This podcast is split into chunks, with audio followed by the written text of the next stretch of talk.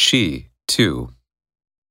It was nearly ten o'clock at night when I cast myself down upon my bed and began to gather my scattered wits and reflect upon what I had seen and heard.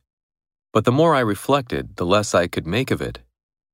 Was I mad or drunk or dreaming, or was I merely the victim of a gigantic and most elaborate hoax?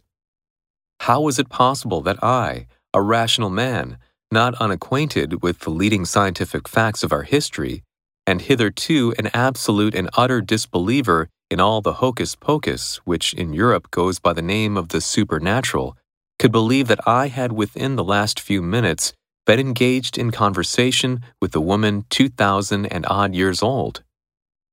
The thing was contrary to the experience of human nature, and absolutely and utterly impossible. It must be a hoax, and yet, if it were a hoax, what was I to make of it?